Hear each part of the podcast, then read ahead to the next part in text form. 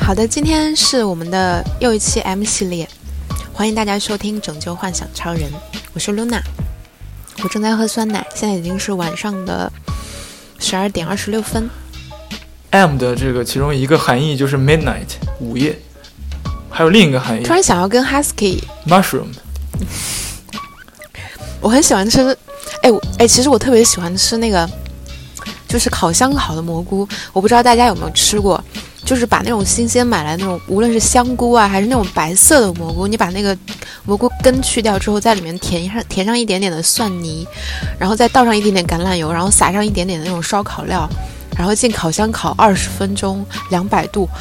啊，绝了，真的是超级无敌好吃。我吃过，我还会放一颗小番茄在里面。哦，那样也好吃吗？那样的话，小番茄会炸掉，二十分钟然后就化榨成汁，然后铺到那个啊，就是那个酱汁就会，哇哇塞！我今天我今天烤那个那个鸡胸肉的时候，因为我今天打了拳击嘛，然后烤鸡胸，whatever。我今天让我说完，我今天烤鸡胸肉的时候，然后我就在下面垫了几个番茄，然后还放了那个整颗的蒜，烤了四十分钟，两百一十度，太好吃了。哦。今天晚上还没吃饭呢。其实我们并没有偏题，因为我今天突然想要跟大家聊一个。因为我最近看了一个综艺节目，就是它上面请了一些艺人，然后那些艺人是每一期会轮流的，就是可能这期是什么比比过来啊，想要下一期是什么周笔畅，是我童年时候的一个偶像 他唱歌还蛮好听的。然后下一期会请谁谁谁过来，然后就是大家就是公开一些家里面的生活，然后他们都是有着蛮多年的独居生活的经验的，然后就是会。有那种视频跟拍他们一天的生活状态，其实这种类型的节目是挺多的，但是，嗯，我突然发现，好像最近针对这个独生或者独居，或者一些什么婚姻呃状态，一些就是日常生活的状态，这种节目越来越多了，好像这个成为了一个文化的一个现象和一个主题，就一方面反映出了年轻人就是更加的自我，有自己的生活想法，然后去。去做，不在乎别人的眼光。比如说，你说一个女生三十多岁、四十岁，然后还一个人在一个大城市里生活，这样子可能如果是在蛮多年之前会被人诟病，但是现在好像越来越多人选择自己想要的生活方式，然后无所畏惧，然后也不不怕，嗯，就是孤独，但是乐在其中。我觉得这好像成为了一个非常。嗯，当下年轻人主流的一种生活状态，所以我想要跟 Husky 聊一下，因为我们各自也有一些，也也有一些独居的生活经验，然后或者一些想法，可以在这里跟大家分享一下。希望能够在，我现在是深夜嘛，希望深夜的我说的一些话，可以引起你心中的一些共鸣。我不是有一些独居生活经验，我就一直都在独居。以前还有个室友，后来搬到 studio 之后就完全。独居了，那你也就是这几年嘛？你之前，比如说之前还在学校的时候，在国内的时候，那在学校没有条件独居啊，那个不算是在学校独居，相当于奢侈啊，对对对都是住宿舍。如果如果给你选选择，就是现在让你一个人生活，和给你一个就是朋友，比如说一个室友，然后你们是关系非常好的那种室友，不是像 之前那种零沟通的，是关系非常好的室友，你会选择哪种生活？我肯定选择关系非常好的室友啊。你不，你不会再选择独居了吗？为什么？因为你都说关系非常好了，因为对于我来说，人际关系它要大于独居所带来的某些好处吧。但是你不觉得一个人生活更自在？而且在我眼中看起来，如果他跟我关系很好的话，他他必然是应该在某些方面非常，就是我们应该会互相照顾到位的。某些生活的里面的隐私跟独立性，就不是那种就是就不是你的就是我的 那种，你知道吧？所以就是你给定这个条件下，我只能这么说。OK，那那我们回到本身现实生活本身，你现在是一个人在生活，你在一个人生活中有遇到过什么？我是说生活上，让你觉得哇塞，我好想死啊，好难过，就这种事情吗？当你遇到不开心的事的时候，尤其是那种非常不开心的事的时候，你没有，就算你有朋友可能不在跟你一个地方，所以你找不到朋友跟你，就是你跟他去诉说这件事情，就会导致你非常难受。而且我现在在在在这个地方，就冬天的时候非常暗，非常冷，有时候你会觉得，尤其没事情干的时候，会觉得非常。不都不是无不能用无聊开始形容，有点沮丧那种感觉。但我相信这不是我在这个地方在冬天独有的，而是很多城市里面的人都有的。但是城市里面的人有个好处，因为我现在所在的地方不是城市，城市里面的人有一个好处是，由于街头很繁忙，商业活动非常频繁，他们可以用这些频繁的活动、购物啊，去商店里面，还有街头的各种各样的人流，去打造一种好像。呃，自己并不孤独的一种假象，就是你不开心了，你在家不开心，你了，下楼去星巴克，然后旁边全是人，你点杯咖啡，然后一边一边玩手机或者一边打开电脑工作，就好像活在一种非常 constructive 的一种环环境里面，你会忘了这件事。但我现在生活这环境不是这样的，我就住在我相当于就住在森林里面的一个就是呃几排房子里面的一个公寓里面。所以，他从某种程度上来说，他让我更自信了，对很多事情。就是你认为，就孤独和沮丧，就是可能一个人带来的有，就因为环境带来一些沮丧，是你认为这里面让你最难受的一件事儿，对吗？就最受不了的。这是比较难受的。还有一个就是，你人总有兴趣嘛，除了工作学习之外，总有兴趣爱好，就是。尤其是你你独居的时候，你没有人分享这种兴趣爱好，就是有一种未完成感啊。我觉得就是 un unachieved，underachieved，在这方面。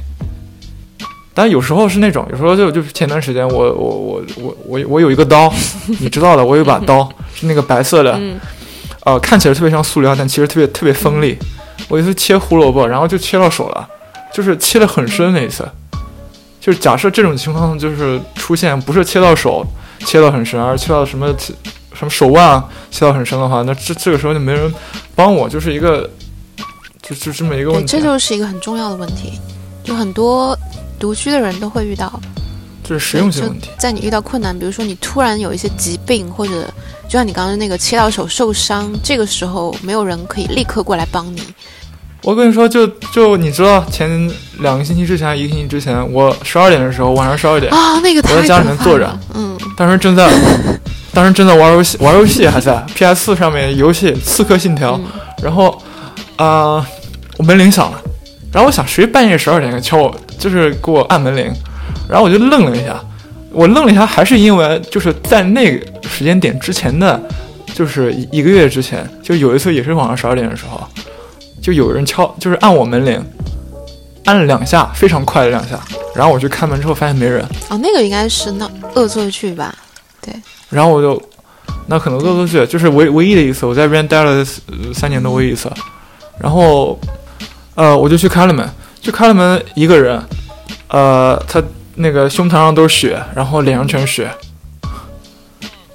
然后给我讲芬兰语，他他说什么？我听不懂，我就但但是我我里面从从里面 pick up 几个关键词，就是我大概知道他就是他是被抢了，然后没有怎么怎么怎么样被打了，然后要我给他报警，我就给他报警了。对，但是我当时刚开门那一瞬间，我看到一个就是浑身是血的一个人，我就觉得呃有有一点有一点恐怖啊。在这情况下，对吧？这是实用性实用性问题嘛？就算你是一个大男生，你还是会觉得有些时候特别的无力，是吗？对啊，是啊。好吧，那相对于这样的话，你认为你一个人生活有什么让你特别开心的事儿？就是当我能理解的啊，就是一个人很自在，我想干嘛干嘛，我不用在乎别人的感受，就在这个空间里，我就是。但我不用和别人。我就是这个空间的王。对啊。嗯。不是我，怎么可能是这空间的王？就不用跟别人共享洗手间，不用等啊，就还是一个很实用性的东西啊。你真的想做一件事情的时候，比如说你真的这两天特别想做一个项目、一个工作的时候，你就可以真的集中精力去做。嗯。但是当你不集中精力的时候，你也是没办法，你也就是完全就是涣散下来了。嗯，但我觉得人独居不是自然状态。啊，那肯定人是一种社会，社会是一种群居性动物。对，就是我自己分享我的感受，就是对我而言，我当我当我一个人生活的时候，让我觉得最困难的一件事，并不是孤独，因为如果我真的很孤独，我可以出去找我的朋友，或者我可以去认识新的朋友。那让我最难过的一件，也不是最难过，最困难的一件事，就是我很我在一个人的时候，我很难保持一种高度的自律。然后这也是我非常羡慕你的，就是你是一个很自律的人，你会不会太晚睡？就如果我一个人，像我现在人在家里，我呢，我父母会稍微约制一下我。我昨天凌晨两点钟睡，两两点钟对我而言就是非常正常的作息时间。就是我一个人真的，我一个人的生活，尤其是我在国外一个人生活的时候，我甚至都可以就一个晚上不睡。然后我开心的时候我睡，我不高兴的时候我就不睡，整个人就很混乱。我都是开心的时候不睡，不高兴的时候睡。我真的对对对，然后就是那种嗯过度的自我和不自律，会让我很沮丧，会让我很抑郁。会让我觉得我好像在浪费我的生命，然后这样恶性循环。那为什么你有室友的时候就可以自律呢？你只是为了考虑别人的感受吗？还是因为你跟他的社交活动让就是人的就跟你很近的人，他的作息包括他的各种东西，他会可能是因为气场，会他会逐渐的影响你。比如说我的室友，他比如说要呃十二点之前就要睡觉，那我肯定也不会太晚。我就是莫名其妙的有一种东西会影响你。就像夫妻在一起久了，就他们就是会相互影响的，可能是互相谦谦让照顾，但是更多的我觉得是一种气的东西。就日本的美学里面非常讲究这个美学概念，就是气。就无论是人体还是这个空间、这个房子，或者我们整个宇宙，都是有一种气。然后这种气它是有一种无形力量会相互影响。然后我一直觉得人与人之间也是有一种气。然后让我最沮丧的其实就是那个事儿。然后让我很开心的，我认为就是。我感受到，我可以去用自己的想法去 enjoy 那些那些当下，比如说我可以随意的布置我的空间，然后我想干嘛就干嘛，我想弹琴，我想大吼，我想放肆，我想裸，就我想不穿衣服怎么样我都可以，就这种是一种自由，让我觉得非常的快乐。也可能是因为我从小到大的环境就限制了我，从来没有过这种自由。然后让我一下子就可以在自己的空间里去释放自己，对，让我也更独立。其实我一直都不是很喜欢“独立”这个词，因为我觉得独立都是很多时候是被逼出来的，你不得不独立。就当，尤其是对一个女生来说，当有一个人可以让你依靠的时候，我肯定会选择依靠他。就我，这是我的天性。但是我并不是说每个女生都是像我这样子。就我在性格中是有很懦弱、很。很会去偶尔会依赖别人的那个那个那个那个方向的，就问你，如果是一个男生，一定要让你独立，就是你觉得独立？我不知道是你你没有意识到，嗯，还是你真的是这么觉得的？但是你你就是按照你给我讲的这些东西，我跟你是基本上相反的情况。你是什么样的？我其实一开始我想搬到 studio 的最初想法是，恰恰是为了让我更好的去。就是认识别人，跟别人相处啊！你现你是说，因为比如说我有我有些我有些朋友，因为这是我一个求其次的选择。我求其次是因为我之前的那个室友跟我没有什么就是可以沟通的地方，就是尝试了之后没有什么可以沟通的地方，所以我才会想要去搬 studio。搬搬到一一个人住的时候，我才能够我真正那些少数的几个朋友，他们来的时候才能够不受我之前就是有了室友的那种时候的束缚。我就是为了那些时刻，我并不是为了我能一个人在呃房间里面 enjoy 什么东西。嗯，那你的想法跟我真的是不一样。而且你刚才一开始跟我说，你说你说你想出去认识别人，你可以出去认识别人，参加各种各样活动，对吧？但对于我来说是这个样子的，我总觉得你。就如果只是出去参加那些随机活动的话，到最后认识的人就是会会经常容易形成一种非常浅薄的一种认识。我觉得如果有一个，呃，一比如说一个室友，这种长期的生活经验的共享，可才可以真正塑造那种真正长期的，比如说友情也好，或者那你室友之间的关系。那你现在是后悔了？我觉得你还是很矛盾的。我没有后悔，我是求其次呀，因为我没有一个，我我觉得，或者我有机会能。一起在一个公寓里面住的人。哦，明白你的意思了。好吧，可能你，或者说我有了机会，全都但是也现在也没有了。我们现在看到很多社会上的一些现象，就是很多人主动选择去独独自生活，就我这一点跟其很多人都不一样。对，就是很多人我知道他就是讨厌人，他就是不想跟其他人在一块儿，他就是要一个人自私住的一个表现哦。OK，但是我发现就是这种这种现象会产生了一个另外的现象，就是人们会非常的沉浸于一些虚拟的东西。当然，这个是一个非常老的话题，非常非常老的话题。对啊，你你搬过来，然后去上网继续跟其他人进行一些网络活动。但是这个也促使了一些新兴的行业，就我看到现在各种，虽然我自己不看啊，但是我最近这两天是有在，就手机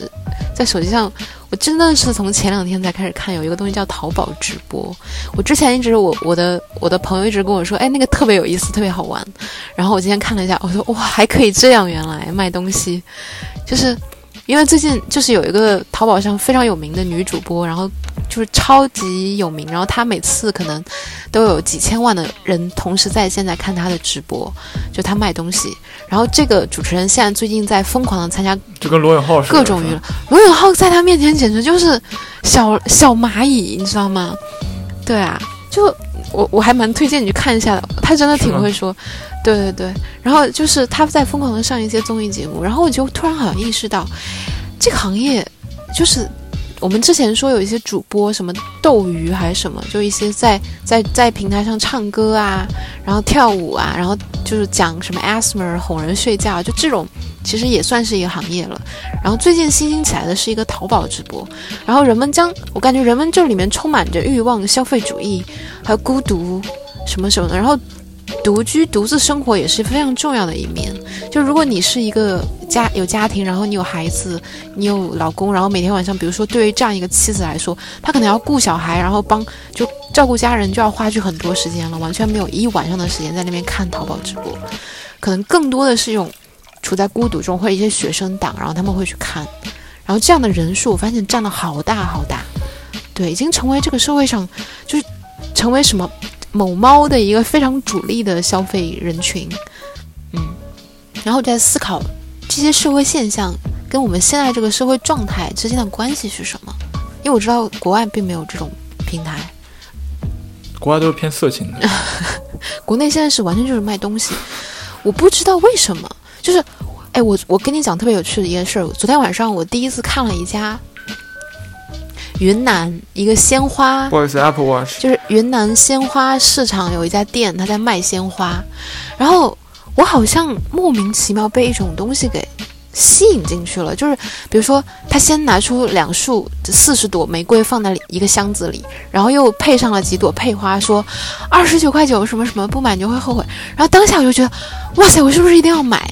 就他抓住了我的那个消费心理，然后这个时候我就在想，不行，我要再等等，可能接下来会有更好的。然后我就一直等等等，半个晚上就这样过去了。然后我就最后买了一个，嗯，觉得还好一般般的东西。那你不是跟我天天，比如上网看那个我，哎，这个相机要配个什么新镜头，我来看这个镜头有什么特点，然后再去看下一个镜头，哎，我跟你讲下一个，我还挺推荐你，然后再看看变焦的，看看定焦的。那个那个这个这个什么网上直播卖相机的啊，好多人卖的特别好，他会帮你试哦，他帮你看这个这个镜头拍出来是什么效果，然后现场给你配照片呢，就特别现在人特别喜欢拓展自己，这我觉以各种各样的方式拓展自你觉得，己但是到最后都？就跟我一样，都都徒劳了。我觉得是一种对自我的拓展啊，就是我去年暑假的时候啊，不是去出去旅游吗？嗯，我去了呃，忘了捷克、奥地利，还有你是在炫耀吗？忘了个其他地方。我不是在炫耀，我就说嗯我我很难得才出去一次，嗯哼，在那个时间里面，你让我给我一个什么淘宝直播让我看，给我问我我我要什么要镜头，我也不会看那些东西的。或者说我不说那些东西，我就说我偶尔去跟朋友出去玩一个什么东西，去酒吧里面做什么事情，我也不会去想那些事情的呀。嗯这种状态就非常明显的，就是我，比如说今天是白天工作了一天之后，晚上因为没有人跟我聊天，然后我才会去看这种东西的。which by the way is the norm，这是常态。所以我一直在思考我们人的性格，就是，但是这个时候你会发现，很多人反而会选择自己沉浸在孤独中，比如说去看一些这种东西，不会去跟身边的人聊天。身边人没什么好聊的呀，人都 people suck，人都是垃圾，人都是为了自己，人都是互相猜忌的，对吧？就是人的性格中，我自己也是这样，就是我有很矛盾的一面。就比如说，其实我是一个很害怕接电话的人，就我有那种什么所谓接电话恐惧症，但是我又害怕寂寞，但是我又想要去融入人群，但是我又有人群恐惧症，我又害怕人多。这种如果用你们心理学的方式分析一下，这种心理状态是为什么？你要真的用科学心理学的方法分析的话，肯定不能直接分析啊，得先了解你的什么我的经历，我的童年，前因后果啊，你前面有什么变量。我我不一定说你童年啊，我说你最近生活里面的变量，先控制一下，然后再说。其实我今天想在这里突然跟大家提出来这个话题，是因为我看到我周围有很多的朋友是这样的一种生活状态，然后我认为这种生活状态其实对我，我觉得是并不是最健康的。我们经常也是这种生活状态。对对对对对，就我们怎么样去改变，或者让这种生活状态变得更好。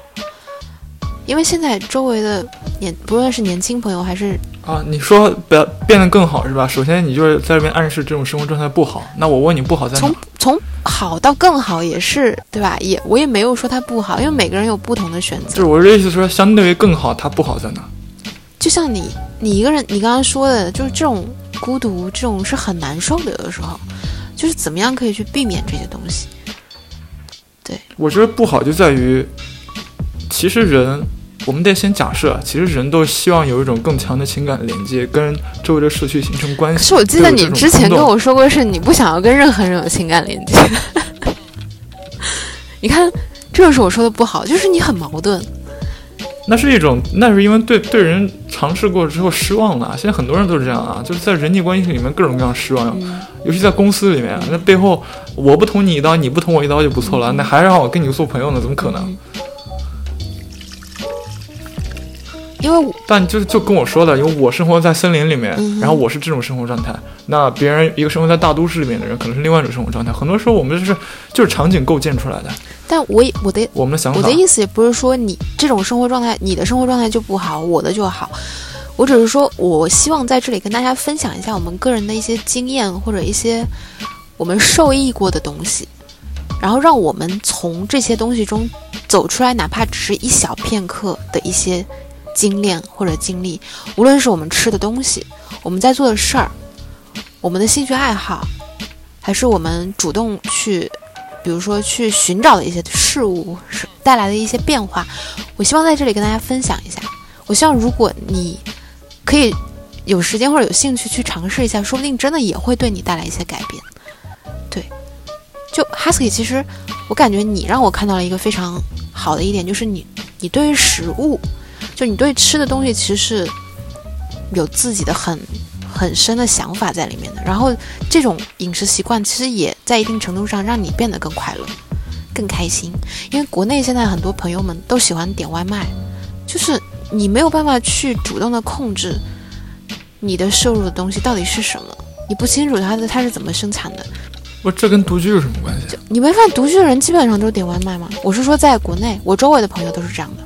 因为我看那个节目上面，就你的意思是独居造成了点外卖，还是点外卖造成了独居，还是这两个是共变关系？我觉得是共变的。就比如说我一个人的时候，我就可以随便凑合一口，我自己，然后我只要因为我的饭量也不多。你的意思是这种这种显示出了对生活的凑合？就我拿我个人的经验来说吧，就我一个人的时候，比如说我是跟家人或者跟朋友在一起的时候，我会更加想要我们去吃什么。我会去啊，我来，我来，就是我来做点东西，我们一起做点饭这样子。但我一个人的时候就会很会很懒惰，很多时候我觉得，哎，我随便吃点吃点东西就饱了，对，要不然就不吃，反正吃了会胖，这样子。就这是一种非常恶性循环的生活状态。因为我有时候会想，女生的经验哦，是真的哦，我这顿不吃，那我接下来可以不用运动，刚好我也不会胖。就很多时候，我可能从早上一直懒到床上，懒到晚上，就发现完全不是这样。对，就是这种恶性循环。就在我的身边有很多朋友都是这样子的，我说一个人生活，当你周围有一个朋友在的时候，可能有一种情况是你们一起吃外卖，或者你们一起出去吃一些什么垃圾食品，或者一起出去吃好吃的，那这都无可厚非。但是更多我看到的是，大家在一起的时候会想要怎么样？比如说我们一起做点东西吃啊。你知道最恐怖的是是什么什最恐怖是两个人、三个人一起住，他们一起点外卖，也也有这种情况啊。就我希望今天我们跟大家不是有这种情况，分就享一些都都是这种情况。我我想跟大家分享一些经验，就是我们怎么样去克服这种东西，可不可以去试一下另外的一种生活方式？就哪就从最简单的我们吃东西开始。我先说环境构建啊，我还没讲完呢，刚才讲环境构建。如果你生活在跟我一样生活在森林里面的一一几排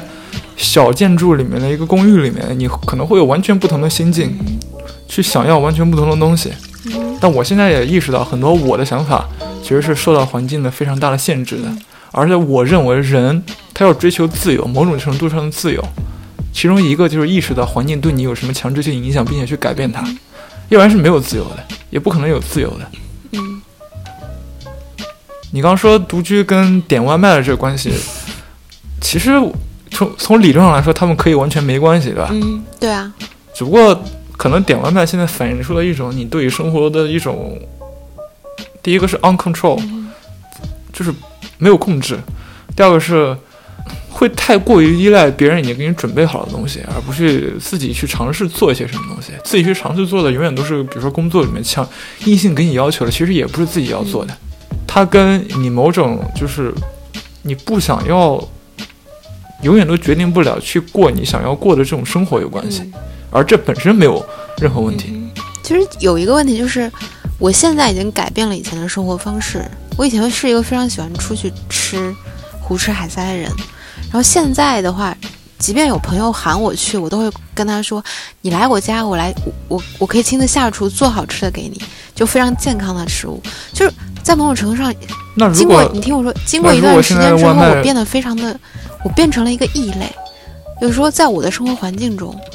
就是通过这样子，但是我发现我没有办法去号召别人，大家自己就是自己行动起来去做，很难。我用用 Taylor Swift 的一个歌词 说，他一句歌词里面这么说的，他说他好像是，这就是为什么我们没有意识到什么是好的原因。That's why we can't have nice things、这也不是他说的，之前就有有人说过。但我的意我我是觉得你刚说的所有东西的本质是，我们不知道什么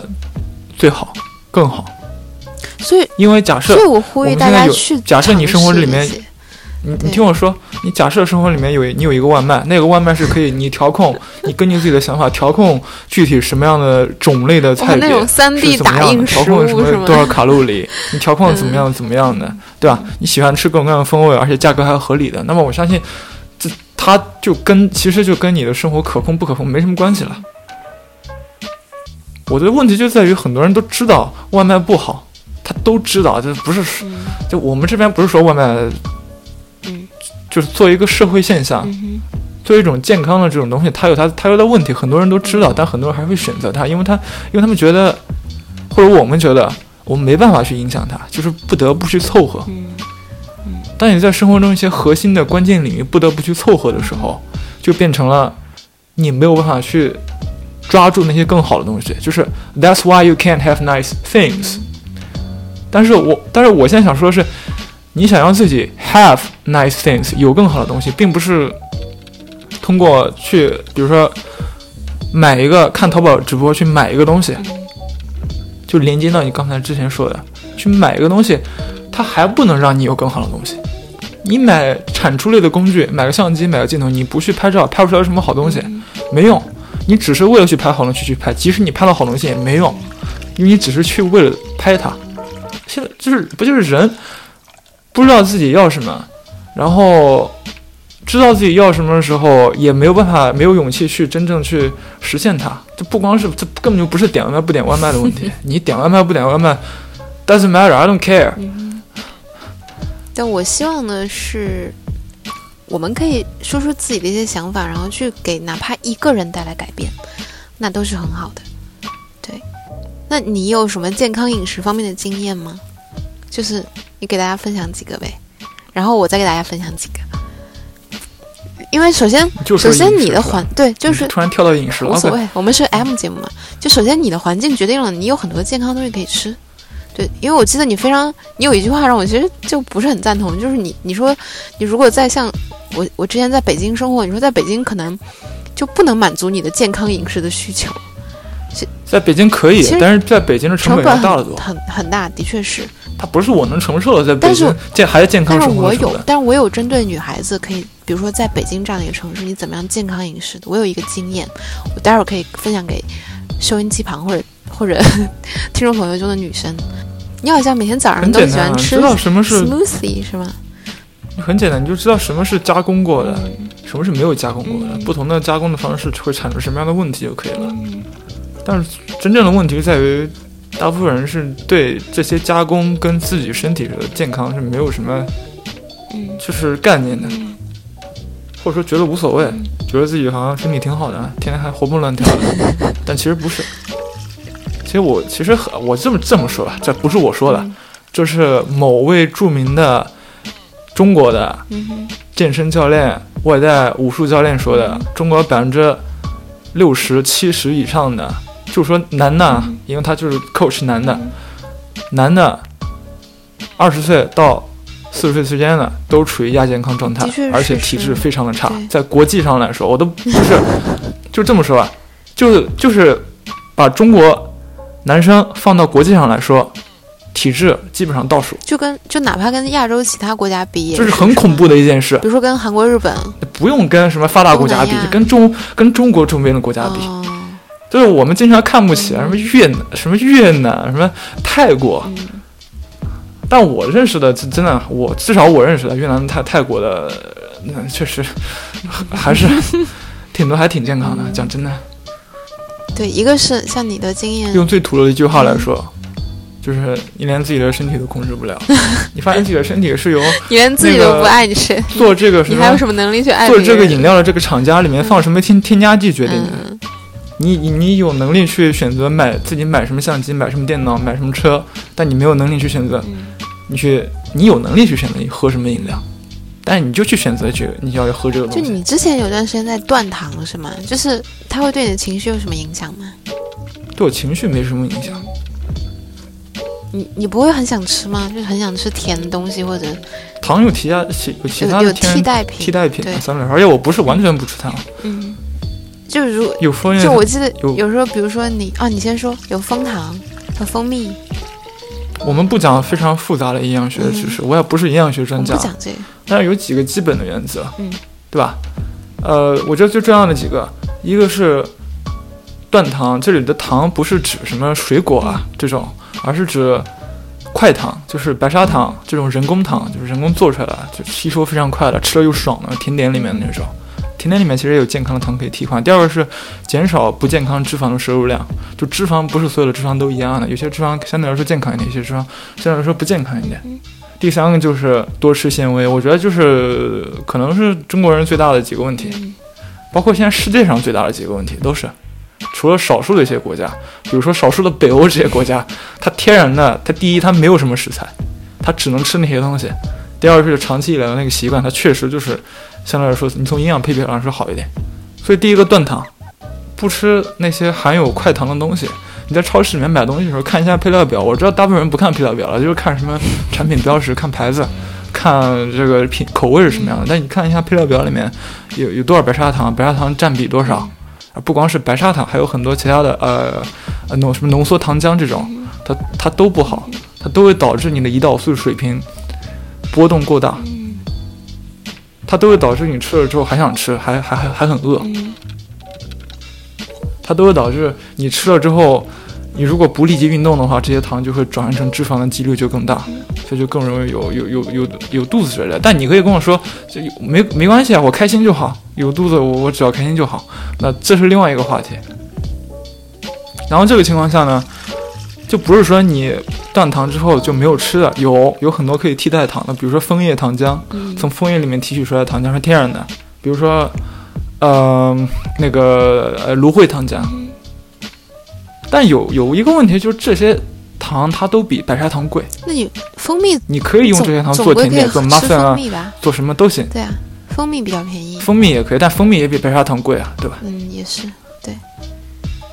是，就是它它它作为一个成本，就是呃，我们总希望我们吃的东西有三样。我再说一遍啊，对，但是我就说嘛，这确实是一个因素。嗯但我们总希望我们吃的东西既方便快捷，又便宜、嗯成本低，然后又有营养。嗯但是很多时候是这三个东西只能满足两个。嗯如果它既方便快捷又便宜的话，它基本上就是营养肯定不如那些高。嗯如果它既方便快捷，它又有营养的话，快餐吗，它应该不会便宜啊。如果它既便宜又有营养的话，废话那得。那那你得手动，那你得自己去买便宜的食材，然后自己去做了，就麻烦。就你要做好这个心理准备，就是不是所有的东西都是没有可是有个问题，就是道理都懂，但是做起来真的不容易。所以我说，就最核心的问题是意识到这是一个问题。嗯，你意识到这是个问题的时候，你就会去想对解决它，要不然的话，对，所以我我也希望通过这期节目能让哪怕一个人意识到这个问题，对那我最近就意识不到这个问题啊。我最近吃很多饼干，还有冰淇淋。虽然我吃的饼干相对相对来说还还健康一点的。饼干的热量基本都是一千大卡以上吧，就随随便便，我吃的那个就是那种就是 oats 做的那个，那也那也热量很高啊，对啊，有热量燕麦热量本来就很高。减少不健康的脂肪啊，嗯不健康的脂肪，比如说动物脂肪，嗯，比如说猪油，烤鸭。哎，你知道有一种饭叫猪油拌饭，超级好吃。我知道那不是说不能吃，就是说大部分人是过剩的。我是说，建立在大部分人已经过剩的基基础之上，这些这些脂肪不好。那有些更健康的脂肪，比如说 MCT，、嗯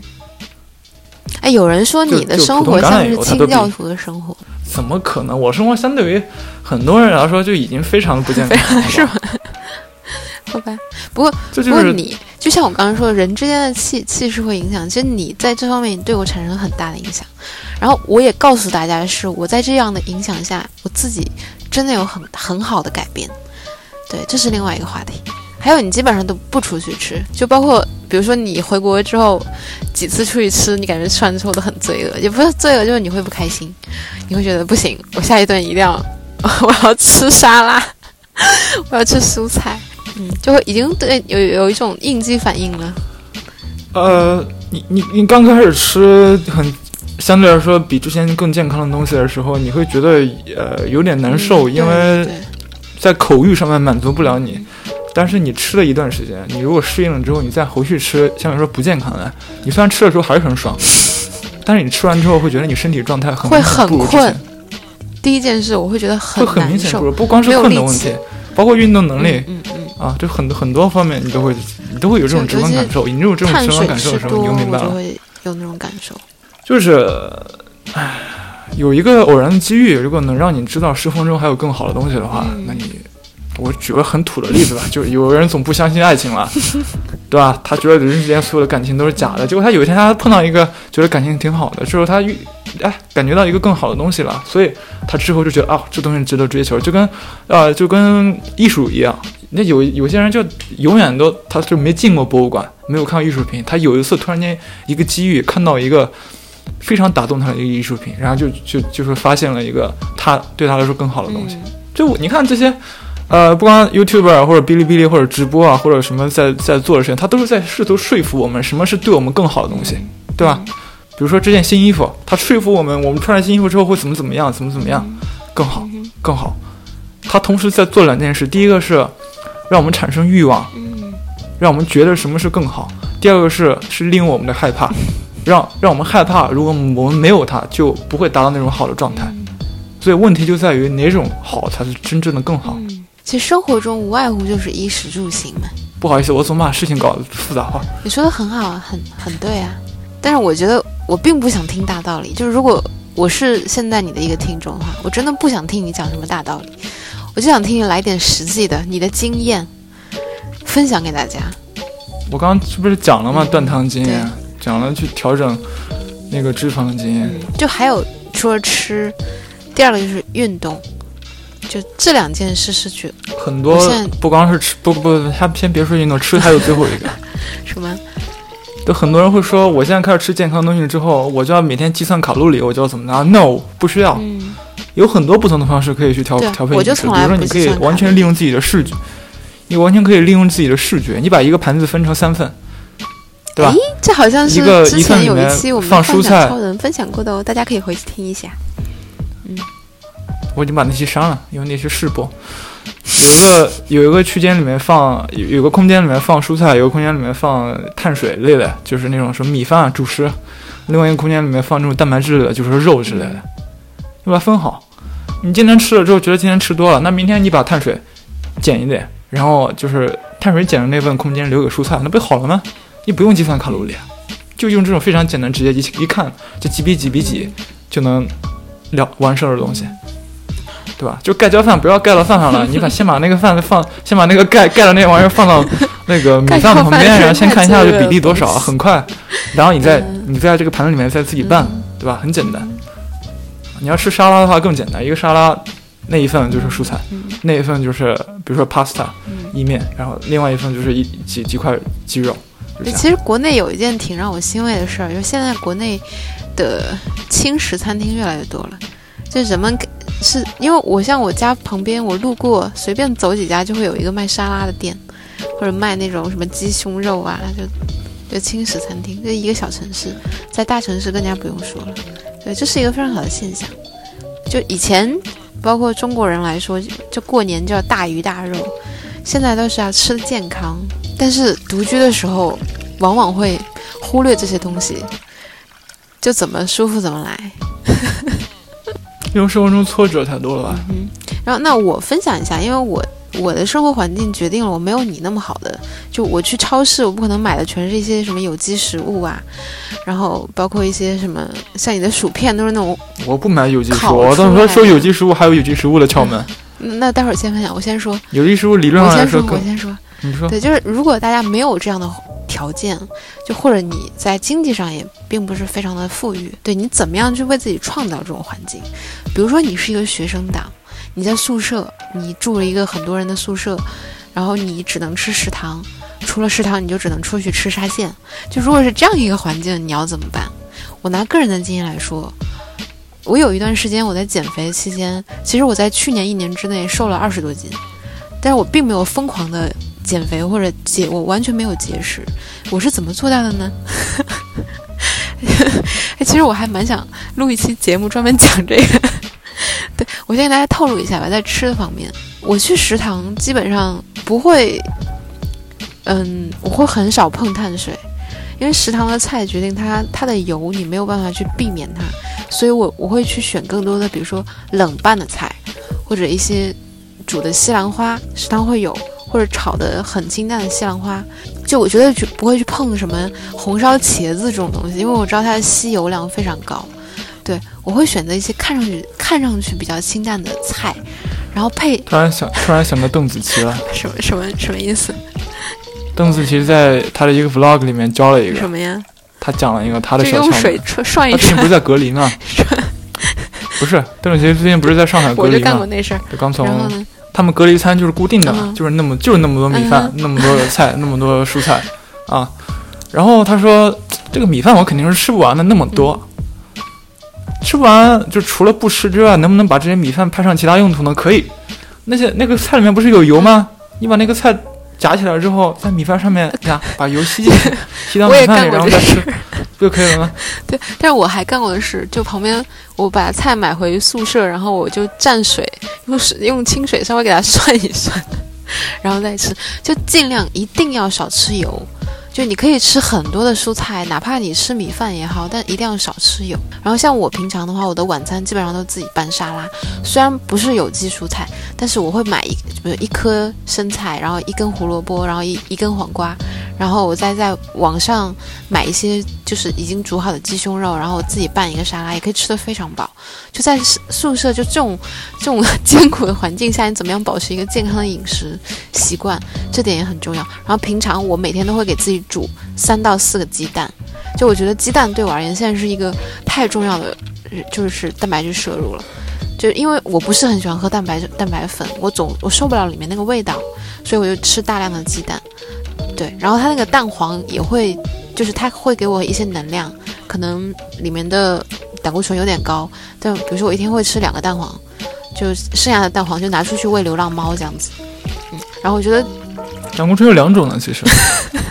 在血液里面至少有两种。嗯，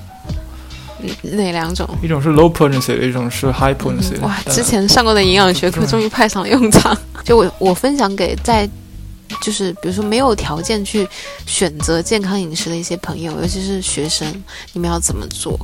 其实这个也是挺多人在困扰的一件事情。就你一定不要天天点外卖，千万不要，因为你根本不知道它是用什么油做的，它是怎么做的，它这个菜是昨天炒的还是今天炒的，这菜新不新鲜？就你完全是未知的，你尽量不要吃。如果你非得吃的话，你也去选一些轻食餐厅去点外卖，比如说点沙拉这种是可以的，可能价格会稍微贵一点。但是如果像我的话，每 每个礼拜或者每两个礼拜，我会给自己的一会给自己一个 treat，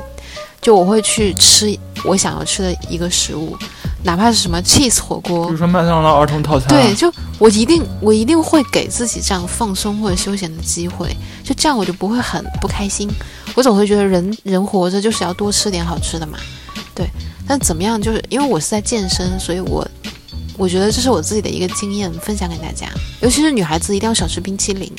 如果要如果非要吃冰淇淋的话，你可以自己用酸奶冻，那种酸奶在上面插一根。就是你给上面戳个小孔，然后插一个插一个棍子进去，然后一冻，那个酸奶冻出来的真的跟冰淇淋的味道非常的接近。对，这也是一个个人的小小的经验。但是你刚刚不是要讲什么有机食物吗？因为有机食物一般挺贵的。对啊。但是理论上来说更健康一点，实际上有时候也不一定。嗯哼。但是我们买有机食物主要是为了避免无机食物，不是不是无机食物，就是非有机食品里上面的那个农药残留，对吧？因为有机食物是有机种植，它理论来说它不应该用农药的，不应该用化学合成的农药，那个好，你只要把它洗干净就可以了。但是有每年都会出一些报告，每个国家应该都有，我不知道中国在哪查的，但就是就是你可以看，他会他会调查那些非非有机种植的那些产品，他们的农药残余量表皮的，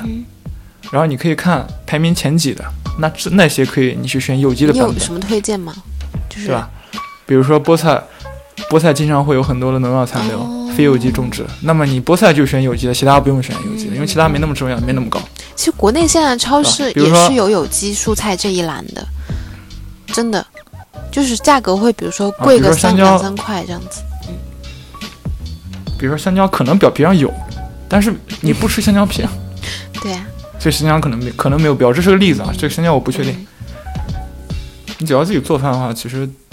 比外面便宜，即使你做的更健康，对啊，对啊，好吧，就我在。那大家都说没时间啊，对吧？那就是你回到了生活的重要性的问题，然后又回到了知道自己要什么。直播的时间拿来给自己做一餐非常健康的饭，这是一件非常开心的事情。生活空虚，可以邀请你的朋友来吃你做的饭，这也是一件非常开心的事情。他首先就已经空虚到不能要求朋友来吃饭了，你知不知道？就是他无法启动，就跟汽车一样。我们要怎么样去促进大家？就是。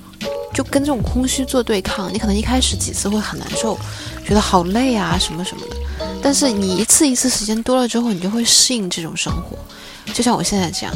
对我慢慢的在在改变自己。我前我一开始很难受，为什么要我做饭？对我不要做饭，我要出去吃，家里的饭好难吃这样子。嗯。然后我现在就是我有一件蛮骄傲的事情，我就是我之前我表妹她也是独居一个人。他就是从来不做饭。我之前去看他的时候，他的厨房什么都有。你表妹听这期节目是怎么想？她都是新的，没有。我只是说一下，她我表妹很美啊。然后她她从来不下厨，她偶尔下个厨，可能就是嗯，就外面买个菜，然后买饭回来，然后她放进自己的碗里，这就算下厨，或者煮个泡面之类的。对，然后我我我最近督促她，我说你可以，比如说自己买咖啡机，你可以自己做做咖啡，然后自己买个烤箱，自己烤烤东西吃。然后他现在就是他经常在给自己烤蛋挞，虽然蛋挞很不健康，但他有在做。然后他跟我，他每次做完饭，然后比如说自己做一餐火锅，嗯，自己冲的咖啡，他会发照片给我。他说：“他说姐姐，我好，我今天做了这个，我好开心哦，我看到了他的改变。”然后我说：“那你现在一个人周末在家，就是你还会觉得无聊吗？”他说：“他周末就是想想，哎，我今天下午要做个什么好吃的，然后觉得，然后他叫朋友来家里吃吃一顿饭，然后就他说我好像隐约感觉到有一些真的有一些不一样。”我说：“那这就是我的目的达到了。”对他，但是他很多时候百分之八十时间还是很懒，但是就是有那百分之二十的时间 让他的改变，我相信接下来就会变成百分之四十，就人是一点点在改变的。对，就我我也更加建议大家去用烤箱去做一些食物，这样会少吃很多的油。现在国内烤箱很便宜，就那种小型的烤箱，如果你一个人住的话，建议你买一个很小的烤箱，也就一两百块钱，就烤一餐饭是足够的。对，嗯，我觉得烤箱是基本上厨房的核心。但是，就尽量减少去炒啊，就是什么煎呐，尤其是炸呀这种非常传统的 Chinese food 的烘焙工艺，不是说它不好，我也很喜欢吃什么四川四川的那些什么爆炒什么什么那种菜，但是一定要少吃，真的，因为现在的人都亚健康，而且。你也不能保证你每餐都是用非常健康的什么橄榄油。其实爆炒也有健康的版本，而且还挺好吃的。我们专门，我们专门来做一期节目来分享一些健康的餐饮好了，一些你认为你你都想不到健康的食品能有多好吃，能做出来什么样赞的三道菜，我们来给大家分享一下。我我们今天在这里跟大家聊这个，并不是说